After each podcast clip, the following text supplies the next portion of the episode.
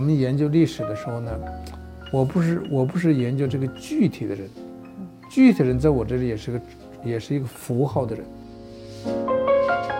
他的祖母，对吧？武则天，不但把他的李家的江山拿走了，而且他母亲也不明不白的被武则天处死了。他的地位一步一步的往下走，然后又是那些几场政治风暴啊，七八年间至少大的政变五次，皇室人员就是这个涂炭，所以这种经历使他继位的时候能够励精图治。听众朋友您好，欢迎您收听《人文清华》播客，我是清华大学新闻与传播学院教授张小琴。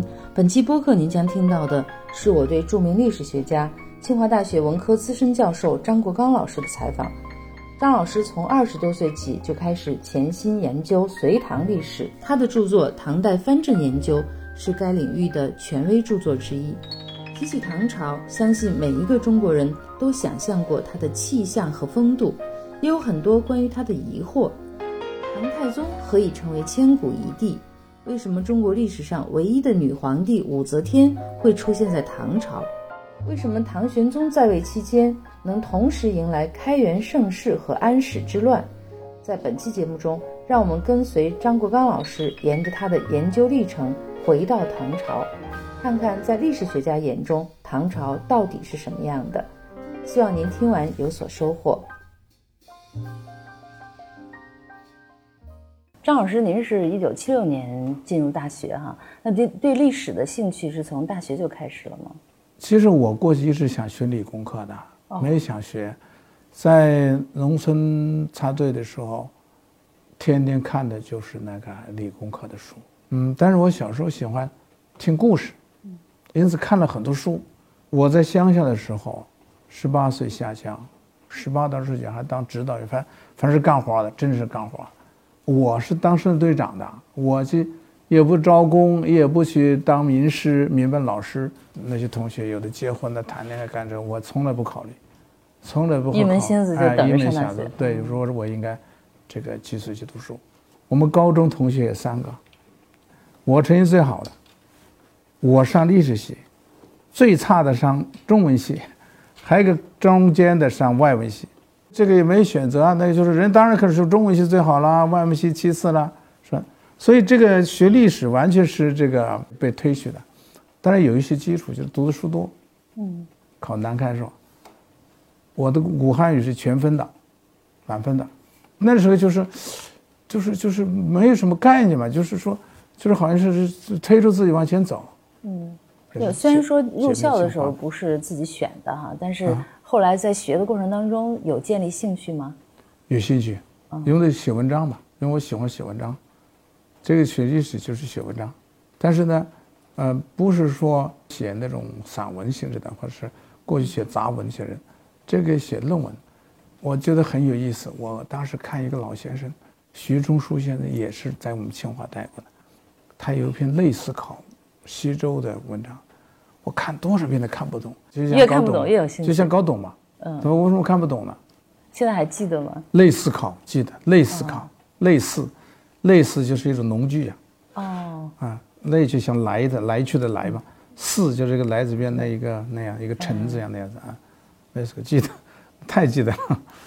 他引了很多《诗经》呐，引了很多那些，还有还有其他，就引的材料太多，嗯，那材料，而且又是《左传》呐，《诗经》那些那些不好看。如果有一篇文章我们看不懂，有一种可能是我非得看懂它，还有一种可能就是。这没啥意思，我就不看了。为什么您是，就是非得要把它搞懂？因为我知道这徐中书是大家嘛。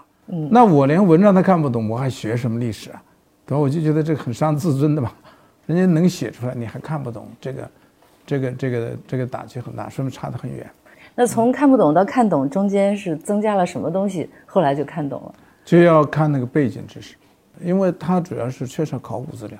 嗯。它主要用的文献资料，而这种物质文化。东西它光文献不够的，嗯，就看懂了反而觉得它没什么那对对对，就是就是就是，其实我们写文章都是看出来的，嗯，看人家或看的多嘛，就慢慢就形成自己的一个，就是这些文章要怎么写，嗯，所以后来您写文章很多都是从原始资料里边来的，对对对对对从，考古资料啊，或者对对对对对。那个从就最古代古代那些原始对对，原始资料的，这是这是一个，这是我们的训练想，嗯很不一样的地方。嗯对，我看您的文章很多是从敦煌文书啊，或者是对对对墓志铭啊这些对对对对东西里边来的。对，嗯，这也是您在就是治学过程当中很早就确立的一个原则吗？是这个，我想两个人，一个跟我老师有关系。嗯，我老师是，呃，他是老北大的，西南联大的，对吧？呃，他这个他做他们这代人做学问，他就是做这个，做这种从资料出发的。嗯，有有先生。啊，对，有一份材料是一份货。我看书，我写文章写的多，就是我看书我是带几个问题去看，比如我带三个问题去看，我们材料，我现在卡片都有做卡片，那时候做卡片啊，嗯，呃，我一我一篇文章可以翻一千卷的书，全章文一千卷，从第一页翻到最后一页，因为这个材料你一网打尽，你不一网打尽，你说话你可能就就不行。然后呢，后来我发现呢，这样太浪费了，对吧？我带三个问题去，我还准备三个问题，带了三个问题我就不能再分支，我就把我觉得这个材料我就写上，写上这个号码，嗯，什么书多少页，什么书多少页，前面取个标题是关什么的。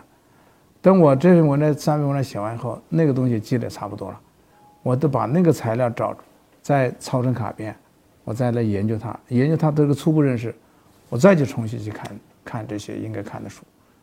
我就这个这个带着这个，因为我已经脑子里有些东西了嘛，然后我再带着一个问题去，又做三个预备问题，所以这那一段时间写的文章很多，就是精力也充沛，很高就产，呃，去高就就三个地方：食堂、宿舍、图书馆，一天就是这三个。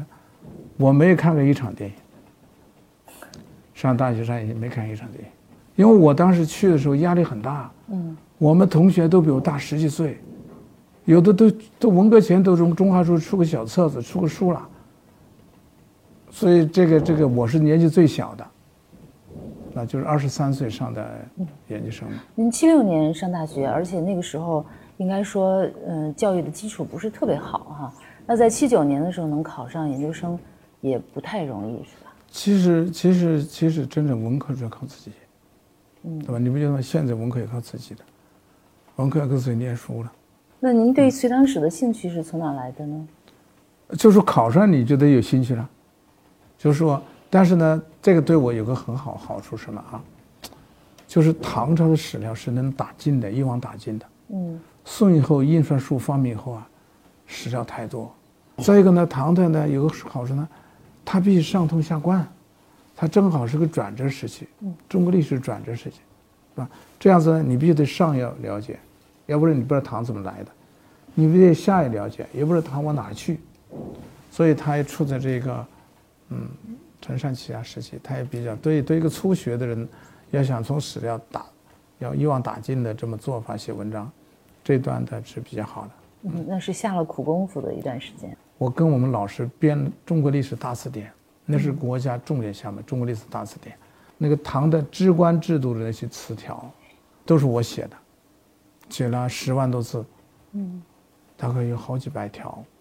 这个功夫呢，像我那二十多岁硕士生干这事儿，现在硕士生一般干不了，因为写这些词历史词条，你必须要到原始材料去找。你编字典，你编字典，你能抄人家的吗？而且更要命的是，台湾引进日本的那个字典，有些词条它错了，我把它纠正的，有词条它错了。我还记得那个三蜀三台，他们自己的望文生义都搞错了。编纂这个词典给您留下的影响是什么？就是在这在唐代政治制度史、典章制度史这方面，确立我的权威。简而这就是官制啊、兵制啊、什么这个礼仪啊、职官的是政治制度，就是这就是一般传统叫典章制度。这个典章呢，是就是指的这个官制、兵制什么这些东西。嗯，所以我就出了第一本书《唐代官制》，那本书呢，文学的人比我看的比历史人看得多。哦，那是三十岁的时候出的，八六年是出的。那您做这个工作啊，那个时候二十岁出头，这人能坐得住看那么多特别枯燥的东西？我那时候呢，人家介绍了一下对象，我跟他一块呢，说咱这浪漫一点，对吧？去看个，听个音乐会，《梁祝》，哎，听了几句，我说不行不行，我得去回去看书去。然后我爸妈、我奶奶，他们说要个这，这个你女朋友的照片，他说让我陪她一块去照。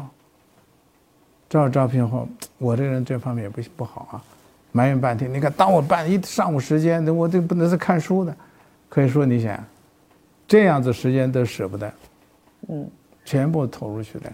就这样，这恋爱没耽误了吗？哎，没耽误，也没耽误，没耽误，没耽误。你看，他他他也是个做学务的人，就是也不是那种风花雪月的。嗯，那时候真的是心无旁骛。你看我，我就谈个一次恋爱，就这个，嗯，也没有那个别的。那这段时间，就是看一些墓志铭啊，或者看那个就是特别呃原始的那些文件啊，这些真的有那么大的兴趣吗？还是完全靠毅力来做？嗯，兴趣。当时呢，我读书写笔记，嗯，就写唐唐代这个军事制度里面有一个叫监军，就是我们讲政委嘛，监察军队的监军。我写了一个稿子给我老师，老师呢。看了后呢，给我一一一一篇文章，是罗振玉先生的公子，在当时很时髦杂志《社会学战线》写了一篇文章，就讲这个武则天废除了监军制，嗯，而且引了范文澜老先生的文章，范文澜先生的《中国通史》也是这么写的，就都是很权威的。对，这么权威的，我这看，我就是我看不是对，我都要把它推翻，这个东西必须要找出这个材料。所以我呢写的第一篇文章，就是批评他们这个。我怎么发现他有问题呢？我因为跟我看的材料不一样嘛。他们看的《资治通鉴》，《资治通鉴》是这样写的。嗯。但是我看着别的材料不是这样子的。那你必须找更多的材料。那次最后就写了我的第一篇大文章。嗯。写了个小文章，光变这个事儿。大文章就是中国史研究上发的这篇文章，不但发表了，而且呢，当时出了一些杂志，比如说《史学情报》有个杂志叫。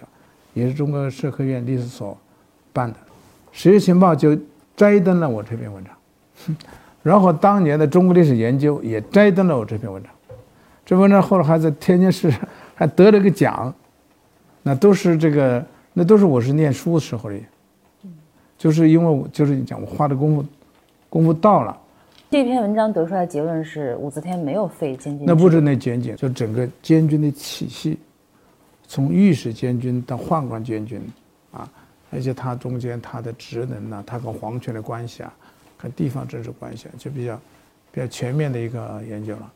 而这个研究，现在北大一个教授啊，这个教授，他是普林斯顿的博士，那时他在普林斯顿读博士，呃，他也他也这个是通过这篇文章啊，这个认识我的研究的。嗯然后，中科书有个老先生副总经理。嗯。我们在扬州开中国唐诗学会，他见我第一句话就是：“哎，你那篇文章写的不错。”然后他就约我写文，约我稿子。呃，一九八三年，那个历史研究杂志评选三十年以来的优秀论文，其中有一篇是您的论文哈，那个是唐代藩镇的一个类型分析。嗯，那这篇文章是嗯有什么特点？为什么会被评选为三十年来的优秀论文？这篇文章是我的硕士论文，其实就是哦，硕士论文的主要部分。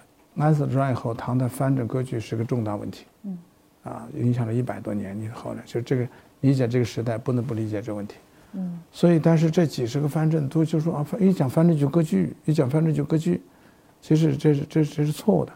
所以我就把藩镇作为一个政治体制，它跟唐王朝跟那个时代的关系，做这个类型分析。嗯嗯，有什么特别的发现吗？这篇？嗯，发现比如说。有的藩镇是割据的，嗯，有的藩镇其实是是是是是是护卫中央的，有的藩镇呢实际上是呢是做平衡的，有的藩镇呢实际上是唐朝的主要的财政来源的之地，做个地域的和类型的分析，然后分析他们跟中央的关系的特点，和他们发生内在结构的差异，嗯，以及它的整个唐的后期的影响。因为原来藩镇就是割据嘛，我们只有对中央的，在中央的冲突，我们才讲的割据，对吧？而且动乱的很多它的原因呢，为什么发生动乱呢？动乱的次数啊，动乱的性质啊，因为你才能给它定性呢。嗯。比如说这个地方根本就没什么动乱，你说什么过去呢？这个地方的节度使都是中央任命的，完全按照中央的调动。对吧？他干部是中央调动，这样就是过去啊太粗了。您是一九八八年博士毕业的哈，那个博士论文的题目是唐的兵制研究，嗯，兵制研究跟分制研究也有一定的关系吗？嗯，有关系也不完全，兵制研究更更广啊。呃，二十四史里面最难的就是制，制就是制度嘛，这个制度是最难的，难在什么地方？不能说空话，你写人物好吧，明白？写人物好吧，写个事件呢，材料也很把握。制度这个东西它太具体了，这种事儿你是你打不得马虎眼的，这也是个学术传统了。嗯，您这个研究当中的主要的贡献是什么？我打个比方吧啊，你比如志愿军、义务兵，嗯，比如说民兵、警备军，对吧？野战军，对吧？这是各类不同的兵种在不同的历史时期组建的，嗯，它的来源的、它的待遇的、它的装备的，你都把它重建出来。更重要是前人有不对的，你还要把它要纠正，你要跟前人讨讨探讨。嗯，比如他怎么我们下军旗不有行营吗？这行营和行军到底是怎么怎么展开的？我做硕士、博士论文是扎扎实实的历史研究，传统的历史研究。杜甫不是有一个三吏三别吗？对对，那里边其实有很多涉及到这个跟这个征兵有关的一些东西，是吧？是是。那像杜甫诗里边写的那个，就抓壮抓壮丁的那种，去去家里边去抓抓人去当兵，这种情况是存在的。呃，这种情况其实就是非常时期的，它就不是在制度的事业里面。比如说临时政府要抓几个人，不是制度。这制度事业是什么呢？就是安史之乱杜甫那个时代以后呢。军队的成分就变了，就变得职业雇佣兵了，职业兵了，就不再是那种应，就是就是你临时当兵，哎，招募的，就是固固定的，他是他以这个做职业了，他就拿工资了。嗯，原来的兵不是，原来兵不拿工资的，他是拿一点补贴，但是呢，你的待遇是两个，第一个呢，你不用交赋税，租租用调职税都不用交了，第二个呢，你呢一立功可以得到晋升的阶梯，可以升。所以很多人家也愿意去当兵，因为这样子他就有个出身，他当兵立了功，他就将来就可以得到政治上的出路。这个《唐代藩镇研究》这本书是您的代表作之一啊，嗯，您的导师对这本书评价也很高。嗯，我看您那个书后记里边讲到，就当时写这本书的时候，生活境遇还是比较窘迫的。您可以给我们讲一下当时的情况吗？那个时候因为我当副教授了嘛，所以学校给我分了一间房子。十五平米，个人共厨房的、厕所，那其实那基本的书都在那几个书架上，还真管用。现在书多了，反正找不着了。但是那个时候很充实，就是说工忙碌嘛，非常忙碌，但知道每天知道自己要干什么。嗯，对，也没有专门的书桌。哎呀，一个折叠桌，圆的折叠桌，吃饭之前的吃饭，嗯，不吃饭的就是写字，在上面写字。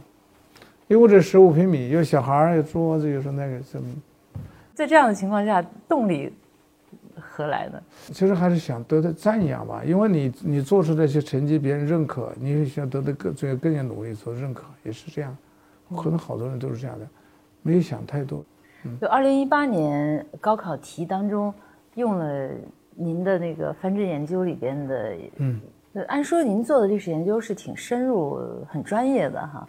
那能让中学生去考这些内容，就它已经成为大大众知识了，就说大家认可了，嗯，就说这个东西你应该，呃，这个这个就是这样子，作为常识啊，作为常识了，就进入进入这个，因为我们做研究，要进入教科书是很难的，这个问题应该是成为定论了，所以是一个应该是还是一个很很值得这个欣慰的事儿。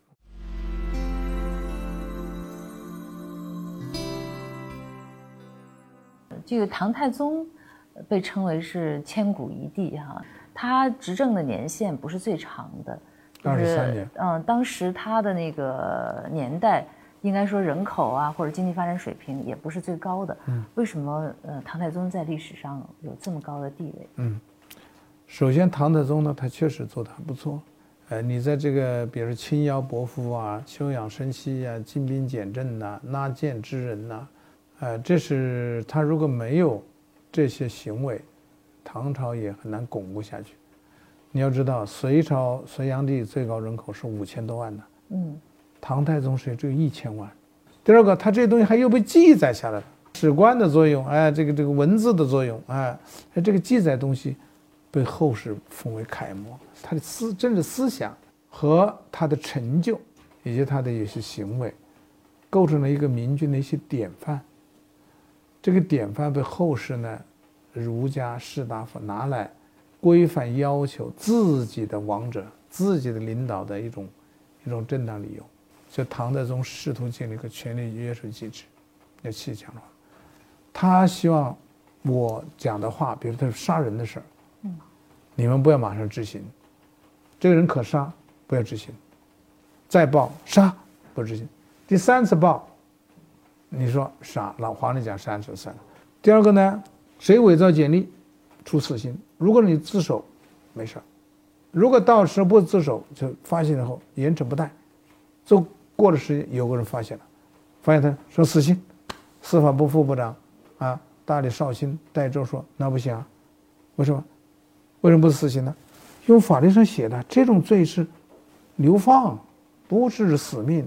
那你在按法律办事，那我说的话不算数啊？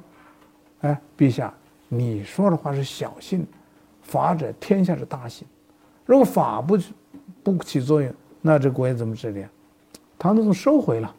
第三点呢，他在有意识的在决策机制上构成一种约束机制，执行、决策、督查这三个方面，太像是他们互相配合，不能一方说了算。你们不要互相勾结，你们不要互相和稀泥。如果不对，你们也指出来，或者说你们干什么呢？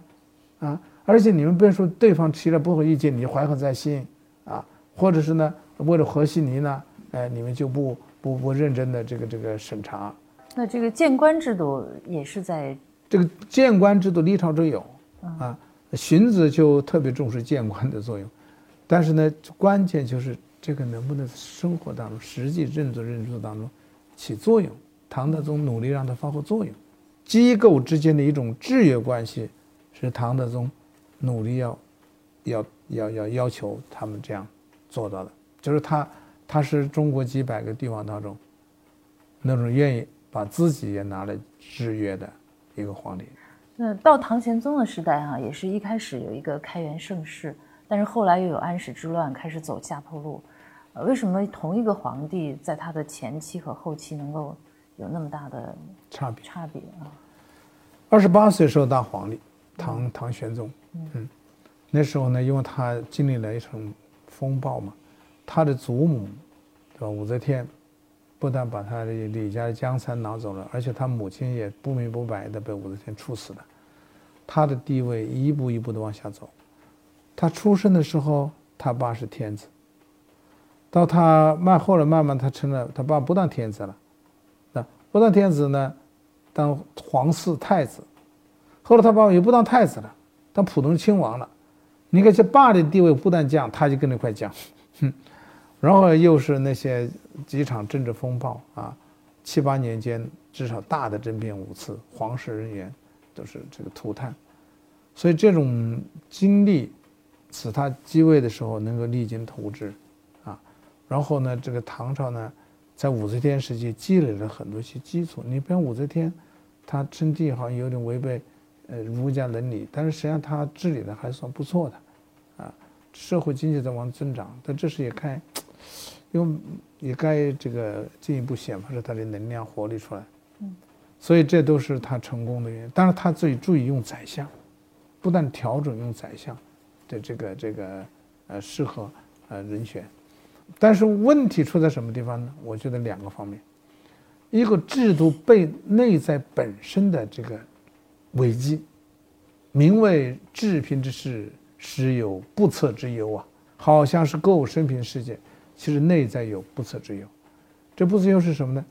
就是整个政治制度设计呀，它是有一个内在的这个呃弱点，还是那个制度，国家在控制土地，每个丁。理论上一百亩地，但是你要知道，唐德宗那时全国只有一千万人口，北朝的这只有半壁江山，游牧民族他不他们不种地，你现在已经到了，实际上至少到了五六千万了，可是土地并没增加多少，对吧？新的种植面积植物的作物也要到明明朝时候才能从外域传来。也就是说，土地增长、人口增长，在中国历史上有一个有一个怪象，到了五千万左右、六千万，官方统计就会出事儿。它就会因为一方土地集中，一方面人口没养不活，这需要制度的改革的。这个东西一直到血的教训到宋朝以后才才算算解决了一些，解决就是国家不管了，让市场来解决这个事。兵役制度也得变化。你看，原来你有土地，说你去当兵；现在没土地，我怎么当兵呢？那么边疆主要的军队都是胡人在领导，中央的军队很少。你想在冷兵器时代，这个中央没有一个压得上的军事力量在手上，这是很不安全的。这些东西都需要一个精力充沛的皇帝，哎，领导人去解决。而五十岁后的唐玄宗呢，他想着长生不老。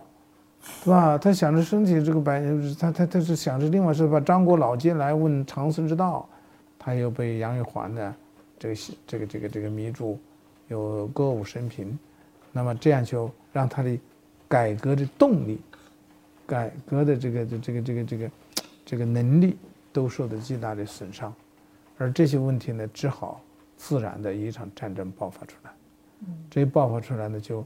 你既然不能主动的从上层进行改革，那从到要下层翻过来，这肯定是一个长期的痛苦的变化。嗯，所以这些都是可以给后世很多警示的。是的，就武则天哈，在那个时代出现，为什么会在唐代这样的一个特殊的历史时期出现了一个女皇帝，而且是唯一的一个女皇帝？后后世前朝就再没有了。这也是很迷人的问题。中国历史上女主临朝。不少，嗯，改换这个皇帝名号的真的很少。那这为什么武则天却敢把它换的呢？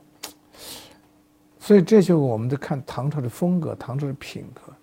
再一个，从唐朝当事人怎么看这件事，从唐朝品格来看，其实唐朝是个胡汉文化融合的国家，而隋唐的领导王室都是从北朝来的，他是北朝的领导层里面过来的。至少有一半血统是鲜卑的。武则天在这个时候，你知道她工作多少年了？她从六百五十五年正式称皇后，一直到六百八十四年年底腊月，她丈夫死，她已经干了三十年了，就是当了三十。实际治国。哎，实际在治国，这三十年当中，至少二十年，这个是她是在那直接在前台的。她丈夫身体不好，然后呢？在这以后，到他当称帝，又过了六年，就是他真是年朝称制的。现在呢，让这个老太太爽一爽，称个皇帝。我给当时大臣就这样想了啊。她丈夫死了，她六十岁，然后她称帝的时候六十六七岁了。称帝以后，她干了十五年，她一直干这么几十年。你想，好多人都换了好多茬了。唐朝人对这个对这件事的理解。可能不像我们想象的那样子，啊，那么严重。太后，反正她过几年，她就过把瘾，都六十七十岁了，就是给她 还是她孩子，她皇嗣嘛，她儿子是皇嗣了，接班人的意思。就是同时，当然我想这个不一定有影响。那个时候，日本、韩国都是女皇，都是女王，女人当朝，同时期的。嗯，当然他们各有各的原因。嗯，还有一个呢，就是我们想。其实我们在书面上看到，那个时代的可能还儒家观念如何正统，其实宋朝以前很难讲，啊，就是不一定是按儒家的那个啊那个完全不可动摇的，这必须是男的怎么样啊？呃，您在做唐代历史研究的时候，用了很多墓志铭的资料，用了一些碑呃碑文呐什么这些啊画像啊，就用这种资料做研究。是有它的什么特殊性吗？就是我前面讲的，就唐史资料有限嘛，传世资料。那么，而唐代的这个，我们每个时代出土文物啊，它有特点。你比如商朝是甲骨文嘛，嗯，那周朝呢，就是就是青铜青铜器，青铜文，对吧？现在春秋战国就简牍，那秦汉也有点简牍。那么到了隋唐呢，那主要是木质。主要墨汁主要是唐太多，那宋太也不行，魏晋也少，就是唐太多。嗯，明清就是档案嘛，啊，因为唐的大有大量的墨汁出土，而且它就是一个人的传记，有的官府写墨制，那有些民间的也写墨汁，啊，就是丈夫给妻子写墨制，哎呀，这样这个资料就非常丰富。嗯，可是这些资料呢，在国内一般那个时候，像我们念书的时候，没出版。嗯，台湾有人出版，现在大陆出的墨汁，当然是最好的了，也钱了，也多了。所以这个等于说一个宝库。嗯，我看您那个书里边引用了好多呃非常详实的资料啊，就是这一家人一家几口，谁多大岁数啊，都有名有姓的。对。就这种看这种资料的时候，好像能直接摸到这个触摸到历史温度。这这都是搞历史研究的人呢，是特别兴奋的。你能够到历史的细部去看一家一户的情况，这个就大概来自三三种资料有，一种就是敦煌吐鲁番文书里面管着这些家里的。分多少地啊？有的打官司的，有的分财产，有的是他们土地、人口，因为登记，政府调查土地人口的，留下了残存的记录。这些记录呢，这个纸后来当成废纸了，废纸他们拿来做那些死人的那个糊那衣服啊、鞋啊，就是民民用的，就陪葬的，所以在那个那个墓里就保留下来了啊，是这样。还有一种呢，就那那是哦，不是专门留下来的哈。不是这个，那这明清才能专门留下来。就是这是人家那个纸比较金贵啊，过去纸的一两就当报废了，他就拿去糊这个糊那个，人家把它整理出来了。还有一部分呢，就好像咱们那个过去糊墙纸，然后那样留下来的，对对对对对，就很侥幸留下来的。对对对对。还有呢，就是唐人的小说，嗯，那个能当史料用吗？这个事就是这样，因为我们我们研究历史的时候呢，我不是我不是研究这个具体的人，具体的人在我这里也是个也是一个符号的人，对吧？他真的假的其实没关系，但是我我如果要研究狄仁杰，是吧？我研究杜甫，是吧？那必须是真的，嗯，因为我就是他，但是我只是了解这个阶层，这种类型的人群的情况，他真的假的就。不一样，比如说《莺莺传》，嗯，《莺莺传》这个莺莺，她的婚姻跟张生的这个，啊，它反映了那个世家大族之间的那种门第啊门第的观念呐，包括那时候“十年一觉扬州梦”杜牧的诗，他就是作为一个，作为一个这个类型的人，不是具体的人、具象的人。可以作为一定程度上作为证据。对对对，这作作为一个那个反映那个社会吧，就是比如说我们今天看那些创作的小说，嗯，就家长里短的事儿，是吧？他可以拿来反映那个时代的情况，是这样子。我看您写写的那个唐代的一些家庭的情况哈，是很有意思的，包括呃那个那个时候的人多大岁数结婚啊。您觉得有哪些可以嗯跟我们大家分享一下？就是尤其是跟大家的普遍认识的常识有有差距的差距的啊。我看到墨汁里有一句话，这个人呢是讲悼念他妻子的，这丈夫非常伤感。呃，什么叫家？有女人才叫家。你买了再多房子，说这个人成家了，那没有。那成家不是你有房子，成家是你家有女人才叫成家。所以唐人说只有女人才叫家。这个可以跟我们很多男生讲讲啊，你成家了吗？我有十套房子，那不叫成家。你娶了媳妇，那叫成家了啊。这唐人就这么认为啊。这个那时候没有登记吗？没有，嗯，没有专门为婚姻的登记。嗯，他每隔一段时间，一般是三年，家庭户口变动了，他有个登记。嗯，就你家来人户，女儿出嫁了，媳妇过来了，他有个登记。但是跟每隔三年一次，每隔三年登，就是不是不是为哎你结婚登记没这个啊？那么呢，它有几个几个标准，比方说你下婚书了没有？嗯，婚书，比如说你受聘礼了没有？然后才是婚礼，没举行婚礼不要紧，你下了婚书，或者呢你受了聘礼就算结婚了。嗯，唐太宗都发生这事长孙皇后二十八岁那年。觉得给丈夫再找个小媳妇儿，正好呢有个名额出来了，有一家人家，啊，呃，郑姑娘有个姑娘是长得很漂亮，就给她做媒娶了，要都发招致了啊，娶郑姑娘然后结婚。后来魏征说，不行呐，人家订婚了，人下婚书了，就聘礼了。啊，谁呀？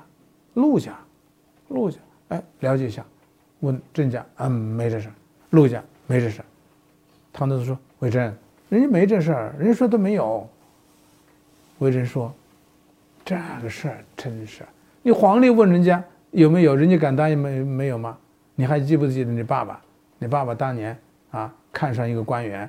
让人家到郊外去上班啊，调的说你不用带家属啊，你把你丈你媳妇留在京城就行了。李渊呢，跟人媳妇都好，人家官员都不敢说个不字。你现在问人家有没有订婚，谁敢说？他为什么不敢说？别人不敢说，为什么陆陆家也不敢说？男方不敢说？他不，你将来给他小鞋穿呢？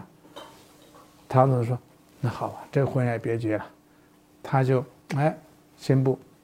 虽然我公布了要娶这姑娘，不娶了，人家先订婚了，就让陆和郑家结婚了。你看唐德宗还要遵守这个规范的，对吧？就说唐朝人都说，首先，婚书或者彩礼，谁在前，谁就有这个，这个姑娘就是你的，除非对方主动的退婚，可以。你看这是啊，或者你举行举行婚礼了，举行婚礼了，街坊都知道。嗯，所以婚姻的成立条件，这个很不一样。嗯嗯，刘禹锡有句诗就是“旧时王谢堂前燕，飞入寻常百百姓家”哈。您有一个观点是说这个呃礼法文化逐渐下移。我是这么看的啊，家法家法这概念呢，过去我们现在是讲家法，张家的家法，王家的家法，对吧？现在讲家规家法。可是历史上有的有这种家法说，书法大家的，他有他的笔法，他有他的传统，对吧？这个汉朝的儒在重建的时候，汉朝有个文艺复兴。什么叫文艺复兴？就是秦烧了，项羽烧了，就把六艺六经烧掉了，把这个经典。西汉开始重建啊，又把它叫文艺复兴，就把这这经典呢再找回来。啊有古文的，有经文的。古文的就是篆书写的，经文就用隶书写的。找之后呢，这文献对吗？尚书这个字儿对吗？你看你这个，你这个从从孔孔府的那个夹壁墙里找出来的，怎么跟富生山东那个九十岁老头他背的不一样呢？对吧？所以呢，在汉武帝时，他他重建这些这些这些儒家经典的时候。他就有一个百家齐百花齐放，百家争鸣，就是你讲你的。虽然这五经五部经典《易》《诗》《书》《礼》《乐》《春秋》，但是有十四个教授在那讲，不叫教授，叫博士。这就是每家讲的不一样。这是你的学生要传承你老师的，这叫家法。但是你知道吧？你讲的这个理和我讲的理，你讲的《论语》，我讲《论语》都不一样的。啊，这不一样的呢？你看，那么，那么你讲的文字的差别和内容的理解也有差别。春秋就三家吗？公羊氏，这个这个这个谷梁氏，还有左左氏，那是吧？就是诗也有大代小代啊，亦有金房，有什么是是这啊？这个这个不一样的礼有大的礼，小的礼啊，诗有齐诗有有鲁诗。这不一样，就是家这个家法呢，文字的差异和内容理解差异影响他们的操作的差异，祭祀礼法的差异，这包括包括行为规范。这个行为规范在后来后世呢，魏晋南北朝不是世界大族吗？这是世界大族，每个有自己的不同的家法，祭祀时候用什么贡品，婚姻的时候又是什么程序，它都有些差别，每个人都标榜自己的。那您的意思是家法？呃，刚开始的时候实际上是那个对儒家经典的文字和内容的理解差异，然后但是它有的实践呢，变成自己的行为的差异。所以它刚开始并不是家庭里边对家家庭成员的约束，而是礼礼法下来的一些东西。对了，而是呢，因为礼法文化从哪来？不是从儒家六艺的来吗？嗯，不是经典，可经典呢慢慢就形成了一个。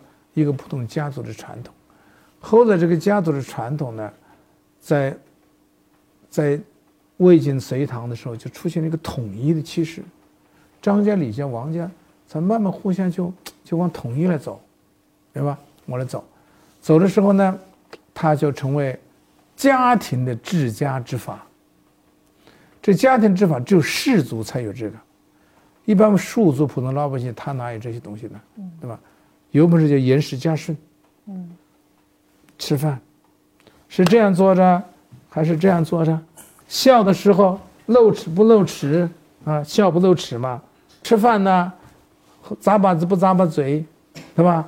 那你你你这个，哎呀，好细致啊！就是这些东西，这是大家闺秀啊。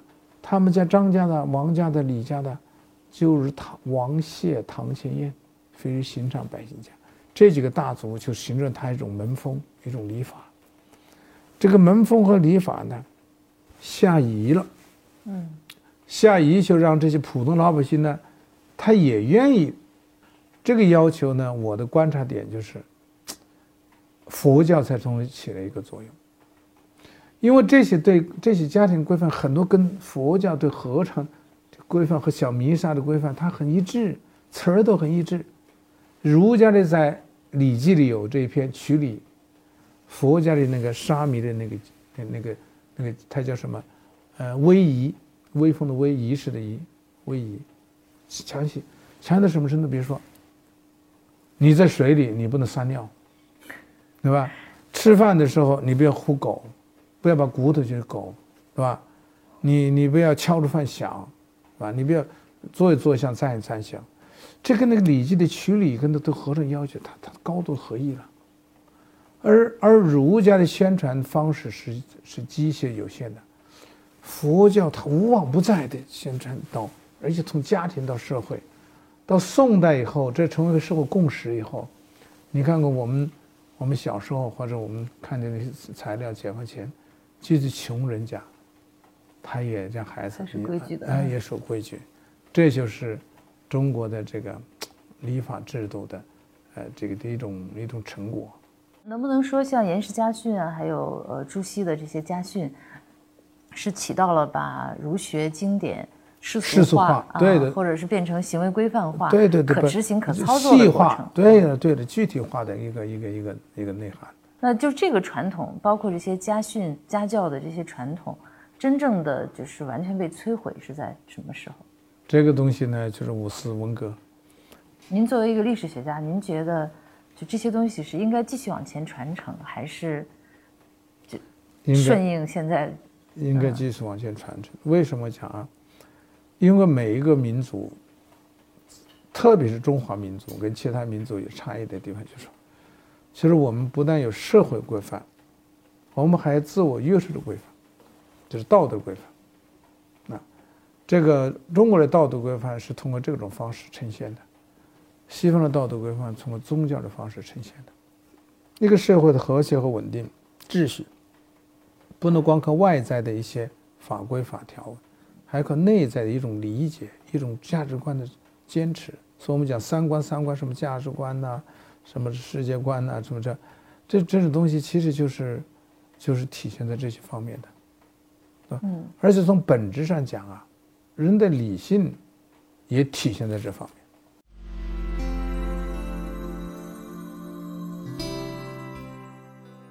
您在一篇文章当中说到，就是中国历史的发展有两条线索哈，那能给我们介绍一下这两条线索？其实这是在大家讨论有个有个重要的话题，叫所谓唐宋变革。从我自己讲，我说中国历史观察，呃，有两个观察的线索啊，一个是它内在的线索，一个外在的线索。内在线索就是中国历史本身的发展阶段性，外在的线索呢，就是我们跟外在连续通道啊。那么先讲内在线索吧。在中国文化的发展呢，我就提出一个看法。刚才我们也多次提到这个问题，就是它有个中国礼法文化的形成，这个然后下移普及这么一个过程。这个交汇点呢，恰恰在唐宋之际，这个家法呢，恰恰在唐宋之际发生了一个下移。宋元明清，你看就在这个就在这个下移的过程当中，逐渐扩大，逐渐落地，逐渐形成中国的一些特色，一直被五四运动所打断，啊，这是内在逻辑能够看得出来。外在逻辑是什么？中国周边的关系，唐宋时也发生了很大变化。汉唐我们号称盛世，就是唐宋以前的少数民族都是建立地方政权，嗯，对吧？在宋代以前都建立地方政权，就是区域政权。可是宋代以后呢？你看大的少数民族处于强势、强势的位置，甚至建立了这个元和清这样的一个大统一的政权。宋和明明朝其实他也没有完全统一，啊，明朝这个他对这个这个这个这个周周边的这个地域呢，就是东北啊、西北啊，所以也有学者讲，宋朝是个内敛式的王朝，汉唐是扩张式的，这个内敛和扩张，你看这都是指的这个在唐宋发生变化，宋朝以后也扩张，但是都是少数民族在扩张，是吧？元朝扩张，清朝扩张。所以我们讲，如果从大的叙事，内在从中华文明的形成阶段性，外在呢从中中国呢这个对周边国家关系的角度讲，汉族文化和周边少数民族文化它之间的这个消长来说，在唐宋之际都发生了一个明显的一个一个界限啊，所以我来回来回应这个话题，嗯，这个。唐宋变革，这个，嗯，那唐宋变革，呃，就从唐代到宋代有非常大的变化吗？嗯，有非常大变化。我比方吧，啊，有人认为宋朝以后就更加是市民社会，嗯，就是贵族呢，就彻底的没有了。就是贵族为什么唐王王谢唐秦非是寻常百姓家呢？其实就是这样，就贵族没有了，因为从六朝。到隋唐，还有一种贵族气象。所谓贵族气象，什么叫贵族呢？就是家族世世代代，他都都都都能够承袭他们的呃光荣，他们的这个这个呃爵禄啊，他们的门第。过宋代后越来越平民化了，这社会越来越平民化了。呃，而且市井文学呢，是兴起了，是吧？话本呐，传奇呀。这个小说啊，唐是唐朝以前对土地的严格限制的，政府要干预。宋朝后土地就不不限制了，有土地私有了。就是陈寅恪和唐长儒提出来，呃，唐朝历史有这个南南朝化的这个趋势哈，嗯，这个怎么理解？呃，就是说，隋唐的制度文化当中，它有这么一个现象，虽然这个政权是接触北朝建立来的。直接，北朝，然后到隋，然后统一了南朝，然后又被唐所继承。但是隋唐尽管是政权是接触北朝来的，可是它制度文化里面，比如科举啊、赋税啊、学术风格啊，它吸纳了很多南朝的元素。就是征服者吸收了被征服者的文化。对对对对。这个对中国历史的影响是什么？呃，这个对中国文化影响就是说。因为我们知道五胡乱华以后，它就就是少数民族这个文化在北北方嘛。那么中国汉、秦汉以来的中国传统文化从南朝传过去的，这样就使中国文化脉络哎脉络在南朝对脉络这个接续了，嗯，那里就是没有中断，嗯，啊很不一样，嗯。本期播客内容到这里就结束了，感谢您的收听。我们的播客节目《人文清华》已经在喜马拉雅、小宇宙 APP 等各大播客平台上线了，欢迎大家订阅收听。谢谢大家，咱们下期节目再见。